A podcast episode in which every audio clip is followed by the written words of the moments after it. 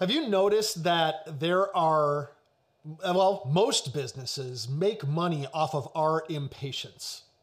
they they kind of bank on the fact that we are impatient and that we can't wait. They say, You want it now, but you can't afford it? No problem. Buy now, pay later, no interest till 2025. Just take it. It's yours. You don't have to worry about it. This offers for a short time only, though, so you better buy now and not miss it. Uh, waiting patiently is not something it, well, it's something we're getting less and less practice in, right? Because everything is instant gratification in our culture, unless it's at the DMV.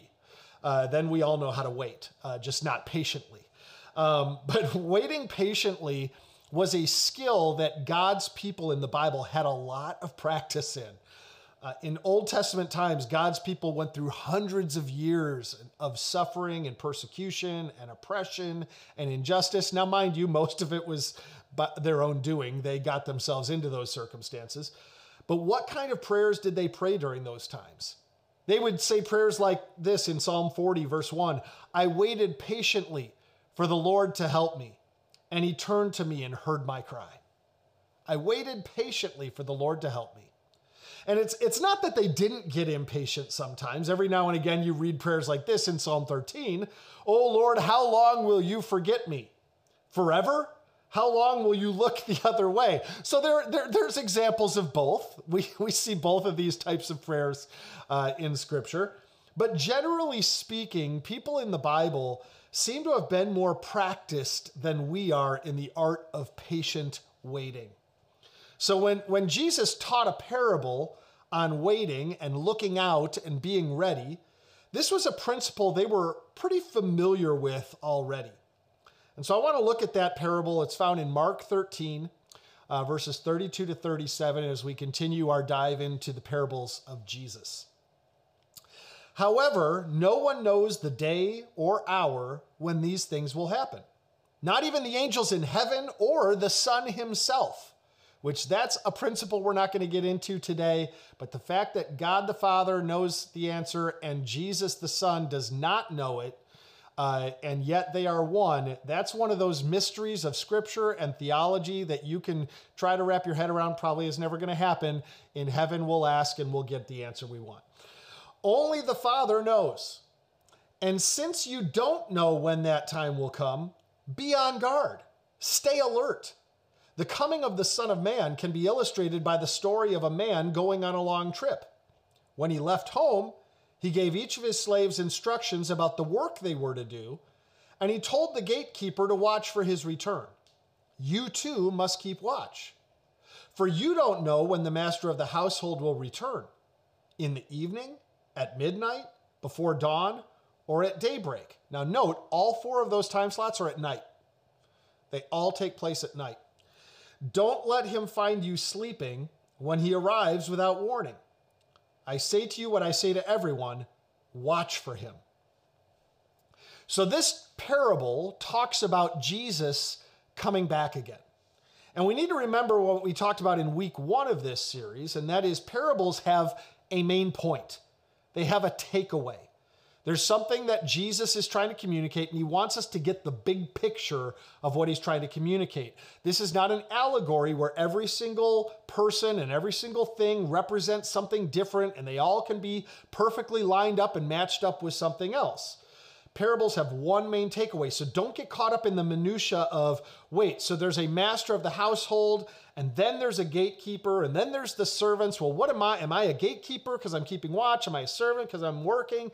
Where am I in this? Don't worry about that. We can try and figure out all these things that Jesus really never meant to be anything super specific in our takeaway. He was telling a story that people could relate to. They could all wrap their heads around a master and his servants and the gatekeeper who watched over his, his property. They, he, they could relate to this circumstance of the master going away and then coming back. Uh, and so this is something with a point he wanted to make. It talks about him coming back to bring his people home to himself. That's the principle that Jesus wanted to teach. The Bible tells us that one day Jesus is coming back and will rapture his church and we will rise to meet him in the air. That's pretty incredible. And there's other passages of scripture that relate to this. And as the old song says, what a day that will be. It's going to be amazing, you know, when Jesus returns. And when we start thinking about a subject like the return of Jesus, something happens. First of all, we don't really understand it, right? I mean, we don't get it. We're not given specifics. Uh, and we tend to get really excited about it or agitated about it. And we go off into extremes. There's two extremes that you see in, in Christians' reactions when we think about the return of Jesus. And the first extreme is over enthusiasm. The first extreme is over enthusiasm to the point of setting dates. Okay? Uh, people have been trying to figure out the date of Jesus' return for as long as it's been since Jesus left the earth and went back to heaven. People have been trying to dial this in and figure it out. In my lifetime alone, and I'm only 48, I remember at least four or five times where someone was convinced they had it figured out and they had written a book or they had preached a sermon and tried to convince as many people as they could that this was the date when Jesus was returned, some of them even down to the minute that Jesus would return on that date. It's not even limited to followers of Jesus who try to do this. You know, Jesus to come again on January 1st, 2000. I remember seeing that headline in tabloids right before we hit the new millennium. So it's not even just Christians who are trying to figure this out. There's all sorts of people who are trying to peg the return of Christ. But that, you know, the National Enquirer is just one in long lines of people who have made these kinds of predictions. In New Testament times, many people thought that Jesus' return would be almost immediate. You know, they, they thought that it would be in their lifetime that they would see Jesus come back. In the city of Thessalonica, many Christians had apparently left their jobs and spent their time just waiting for Jesus to come. And the Apostle Paul had to jump on their case and send them back to work. He's like, guys, no, this is not how you're supposed to be acting. Get back to work. Throughout history, many people have been confidently identified as the Antichrist. Uh, people were sure that the Roman Emperor Nero, at times the Pope, Napoleon Bonaparte, Adolf Hitler, Henry Kissinger, and Mikhail Gorbachev. This is just a few of the figures throughout history who have been confidently identified as the Antichrist. Each one of them was the man that the Bible was referring to. In the 18th century, the, the famous preacher John Wesley uh, said that the depravity of the time in which he lived was so bad that he was sure the return of Christ could only be a few years away at the most. So this is not a new thing. And that was, you know, 250 years ago. People have always looked at the evil things that happen around them and identified them with the evil things that the Bible says will happen before Jesus comes. And, and, you could ask, what's wrong with looking for the signs of the times? Didn't Jesus tell us the things that would happen before he returned? And there is nothing wrong with it. We need to be students of the signs of the times and what scripture says. We need to be looking. We need to prepare ourselves. That's part of the reason Jesus told us these stories and told us what it would be like so that we would know what to look for. But here's where it can get confusing because some of these stories, some of the Bible prophecies that people think are about the return of Jesus, aren't about that at all. In fact, even some of the stories that Jesus told and some of the prophetic statements that Jesus made weren't about his return. In, in Mark 13, the same chapter that we're looking at right now that talks about his return, many of the details prior to what we read this morning are referring to the time when Jerusalem was destroyed by the Romans in 70 AD. You could see this connection right at the beginning of the chapter. In, in verse 1, Jesus' disciples point out the beautiful temple buildings to Jesus, and he responds by saying this in Mark 13, verse 2. Jesus replied, Yes, look at these great buildings, but they will be completely demolished. Not one stone will be left on top of another. And obviously, they were all shocked by this, just like we would be if someone told us that the Capitol building and the Washington Monument would be leveled to the ground by this time tomorrow. So they came back to him and said, Tell us, when will all this happen? What sign will show us that these things are about to be fulfilled? They wanted some, you know, prophetic guidance with regard to when this was going to take place. And Jesus goes on then to give the teaching in the rest of the chapter. And most of that teaching is related to the specific question they had asked the time when the Romans destroyed the temple in the city of Jerusalem about 40 years later. For instance, in verse 14, Jesus tells them this The day is coming when you will see the sacrilegious object that causes desecration standing where he should not be. Then those in Judea must flee to the hills.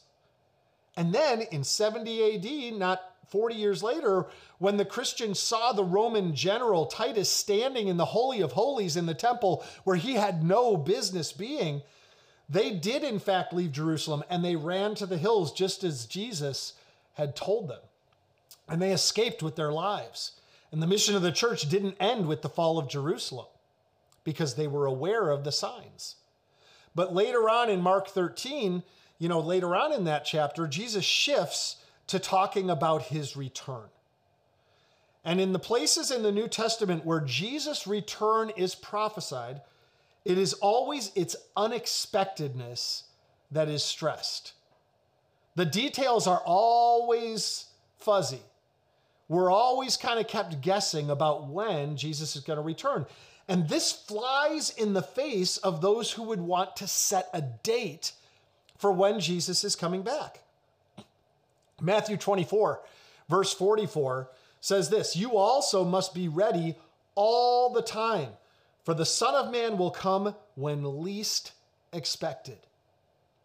And when the Apostle Paul was telling those Thessalonians, he was telling them off basically for wasting their time standing around waiting for the second coming of Jesus. This is what Paul told them in 1 Thessalonians 5 2. He says, For you know quite well that the day of the Lord's return will come unexpectedly like a thief in the night. So when the New Testament is really talking to us about Jesus' return, its message is very consistent. Be prepared because you never know when it might happen. You just don't know and you can't know. Let's put it this way if Jesus doesn't know the day or the hour, you're not going to figure it out, and no one else is either. Either.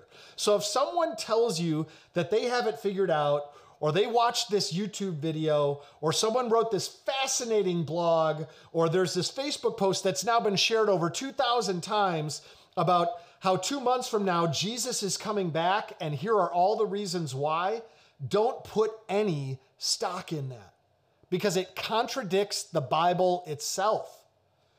Now, that being said, the Bible has quite a bit to say about the circumstances of the return of Jesus.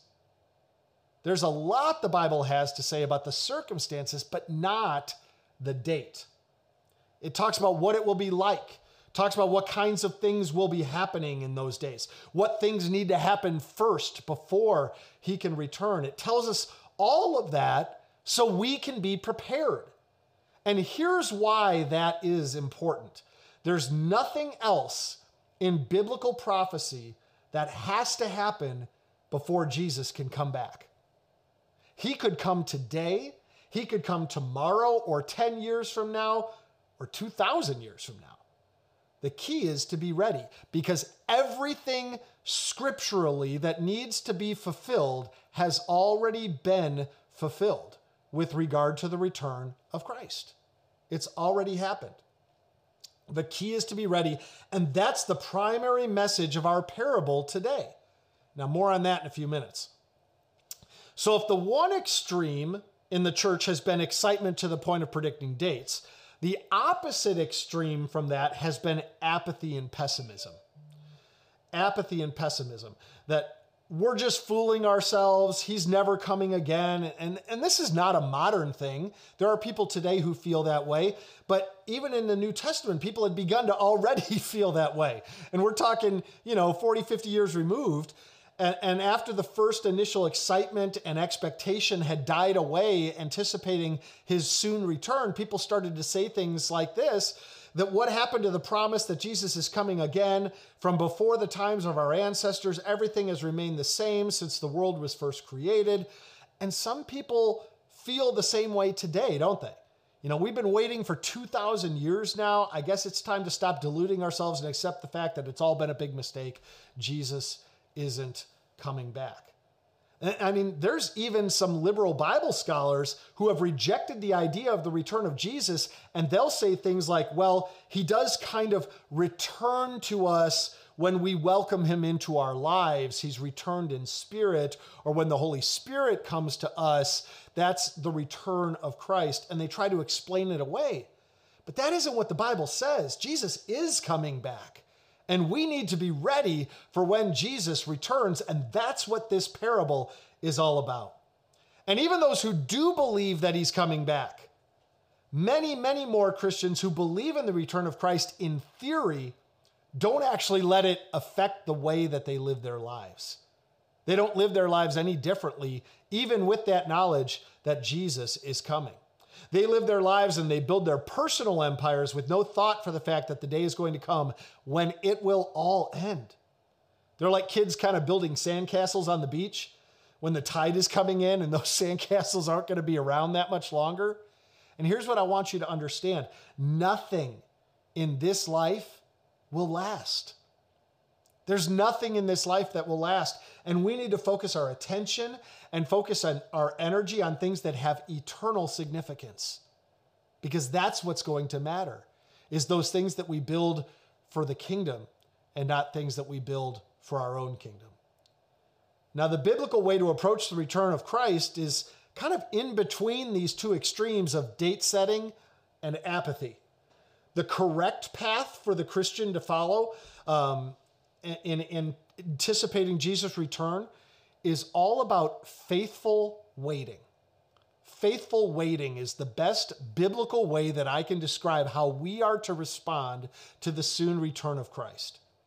And, and really, soon return, it, soon is such a subjective word. I think a better way of describing that is the imminent return of Christ, that it could happen at any second. The imminent return of Christ.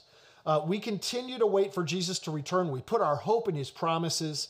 Uh, we see what is happening around us, but we don't fear persecution or the trials that this world brings.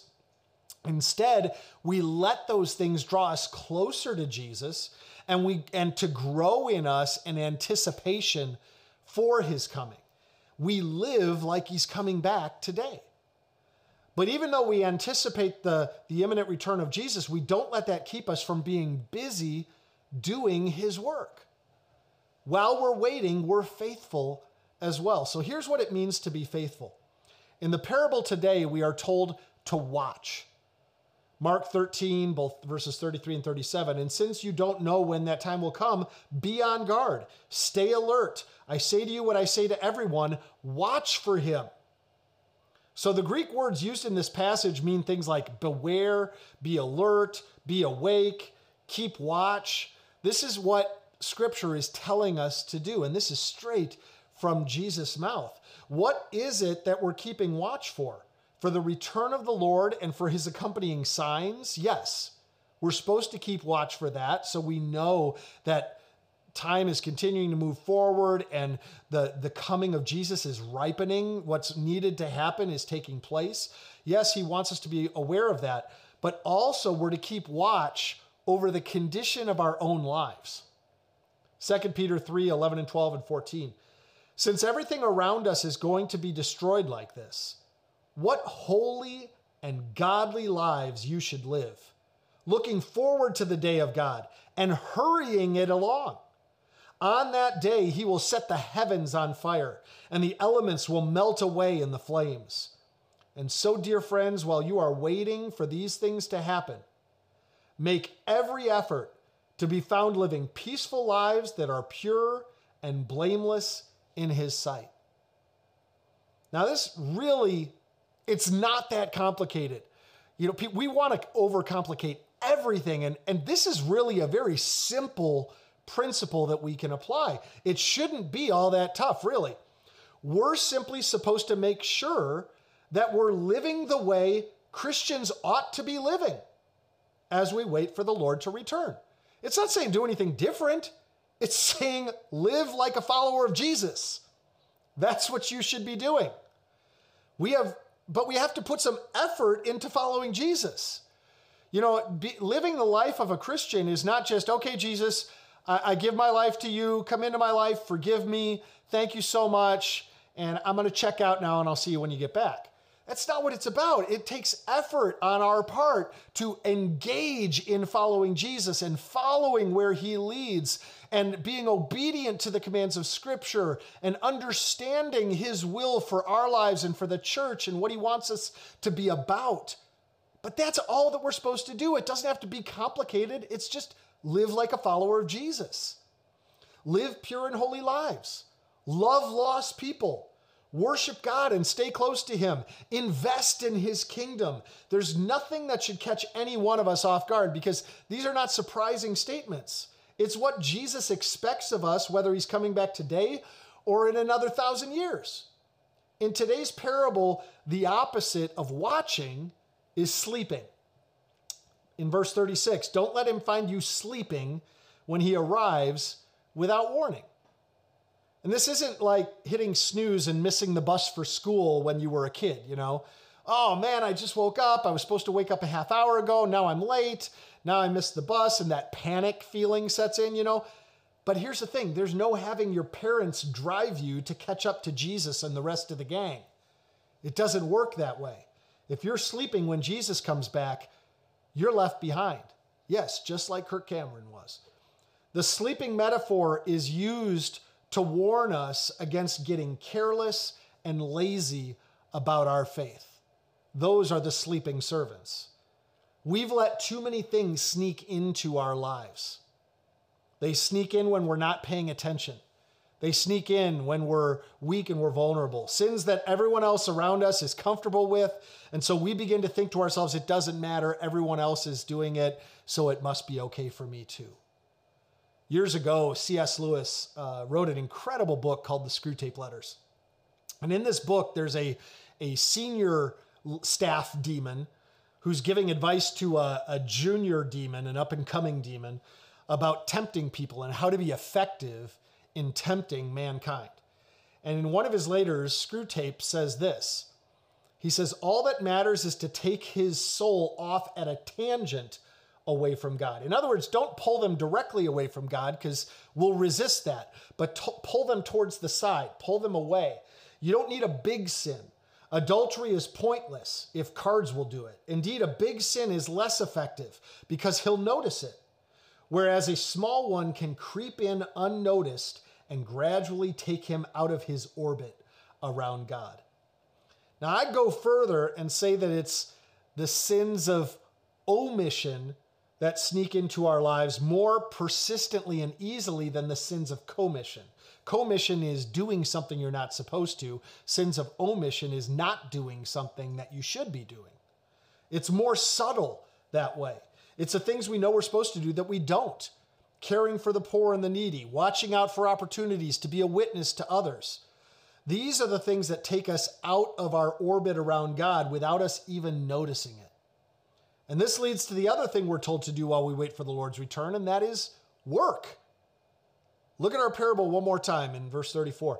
The coming of the Son of Man can be illustrated by the story of a man going on a long trip. When he left home, he gave each of his slaves instructions about the work they were to do, and he told the gatekeeper to watch for his return. Now, each one of his servants in the story has been given his work to do by his master. And his job is to do that work until the master returns. And it's the same for us. This is the principle that we can adopt into our lives. We all have our job to do for, Lord, for the Lord. Some of those jobs are universal, they're ubiquitous across the landscape of the church.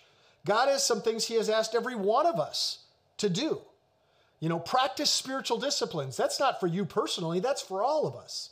Share your faith, love your neighbor. These are things that we're all called to universally. But then there are things that He has equipped you and me to do differently. You have your work to do, and I have my work to do. The important thing is that we are living out God's word. We're working for Jesus and for his kingdom right up until he comes. I read a fantastic story about a state legislature in way back in colonial New England. And the members of this state legislature were thrown into a panic by a solar eclipse because they didn't know what it was. They just saw the sun going dark. and people were running around, and several members of the legislature at that time, they moved to adjourn the session because the second coming of the Lord was at hand. they they knew that this was it. Jesus was coming back, so let's cancel the rest of our time here. But one of the speakers stood up and he addressed the legislature and he said this Mr. Speaker, if it is not the end of the world and we adjourn, we will appear to be fools. But if it is the end of the world, I should choose to be found doing my duty. I move, sir, that candles be brought in. and, and that, I believe, is what a biblical Christian looks like living as we wait for the return of Jesus. Whatever it is that Jesus is asking you to do, make sure you're busy doing it when he comes back. Whatever it is that Jesus is asking you to do, whether it's the universal will of God for the church as a whole, or whether it's something personal that he has gifted you in or specifically called you to, make sure you're busy doing that when Jesus comes back. So, to sum it up, and this is a really easy way to think about it, the way to live as we wait for Jesus to return can come down to two questions from God. There's two questions from God that we need to ask ourselves, uh, or that He is asking us. The first question is this What are you doing? What are you doing? And, and that's, you know, what are you doing right now? Let's get our lives cleaned up and presentable for Jesus appearing because what we're doing is not found in His will. We're involved in sinful behavior. We've got bad habits in our lives. And God is asking us, What are you doing? Because he wants us to live holy and pure and peaceful lives as we wait for his return. But the second question he's asking is this What are you doing? In other words, you're not doing anything. Get moving. Be about the work that I've called you to do. Stop waiting. Stop being lazy. Start executing the game plan that he's laid out in the pages of Scripture. Let's live his mission like never before. Those are God's questions to us. What are you doing and what are you doing? And as we finish up this morning, I want us to ask ourselves some pretty important questions as well. The first question Do I believe that Jesus is coming back? The second question is Am I living like it? It's time to wake up, church. It's time to wake up and get to work because it is nighttime and the Master is coming back soon. Let's pray.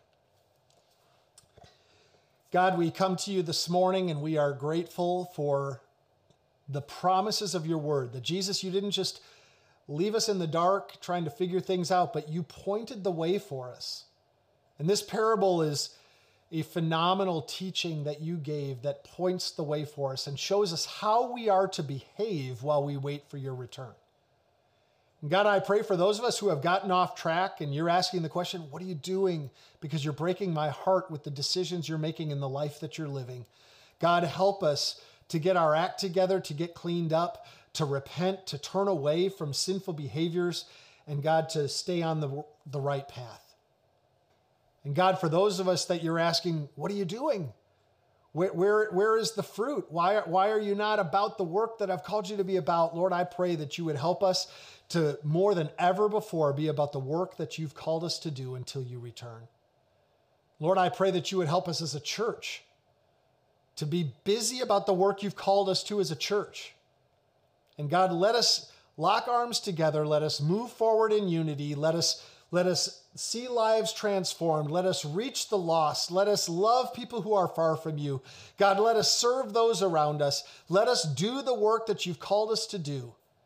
And God, let us wait anticipating. Let us watch expectantly for your return. We thank you, God. It's in Jesus' name we pray. And everybody said, Amen.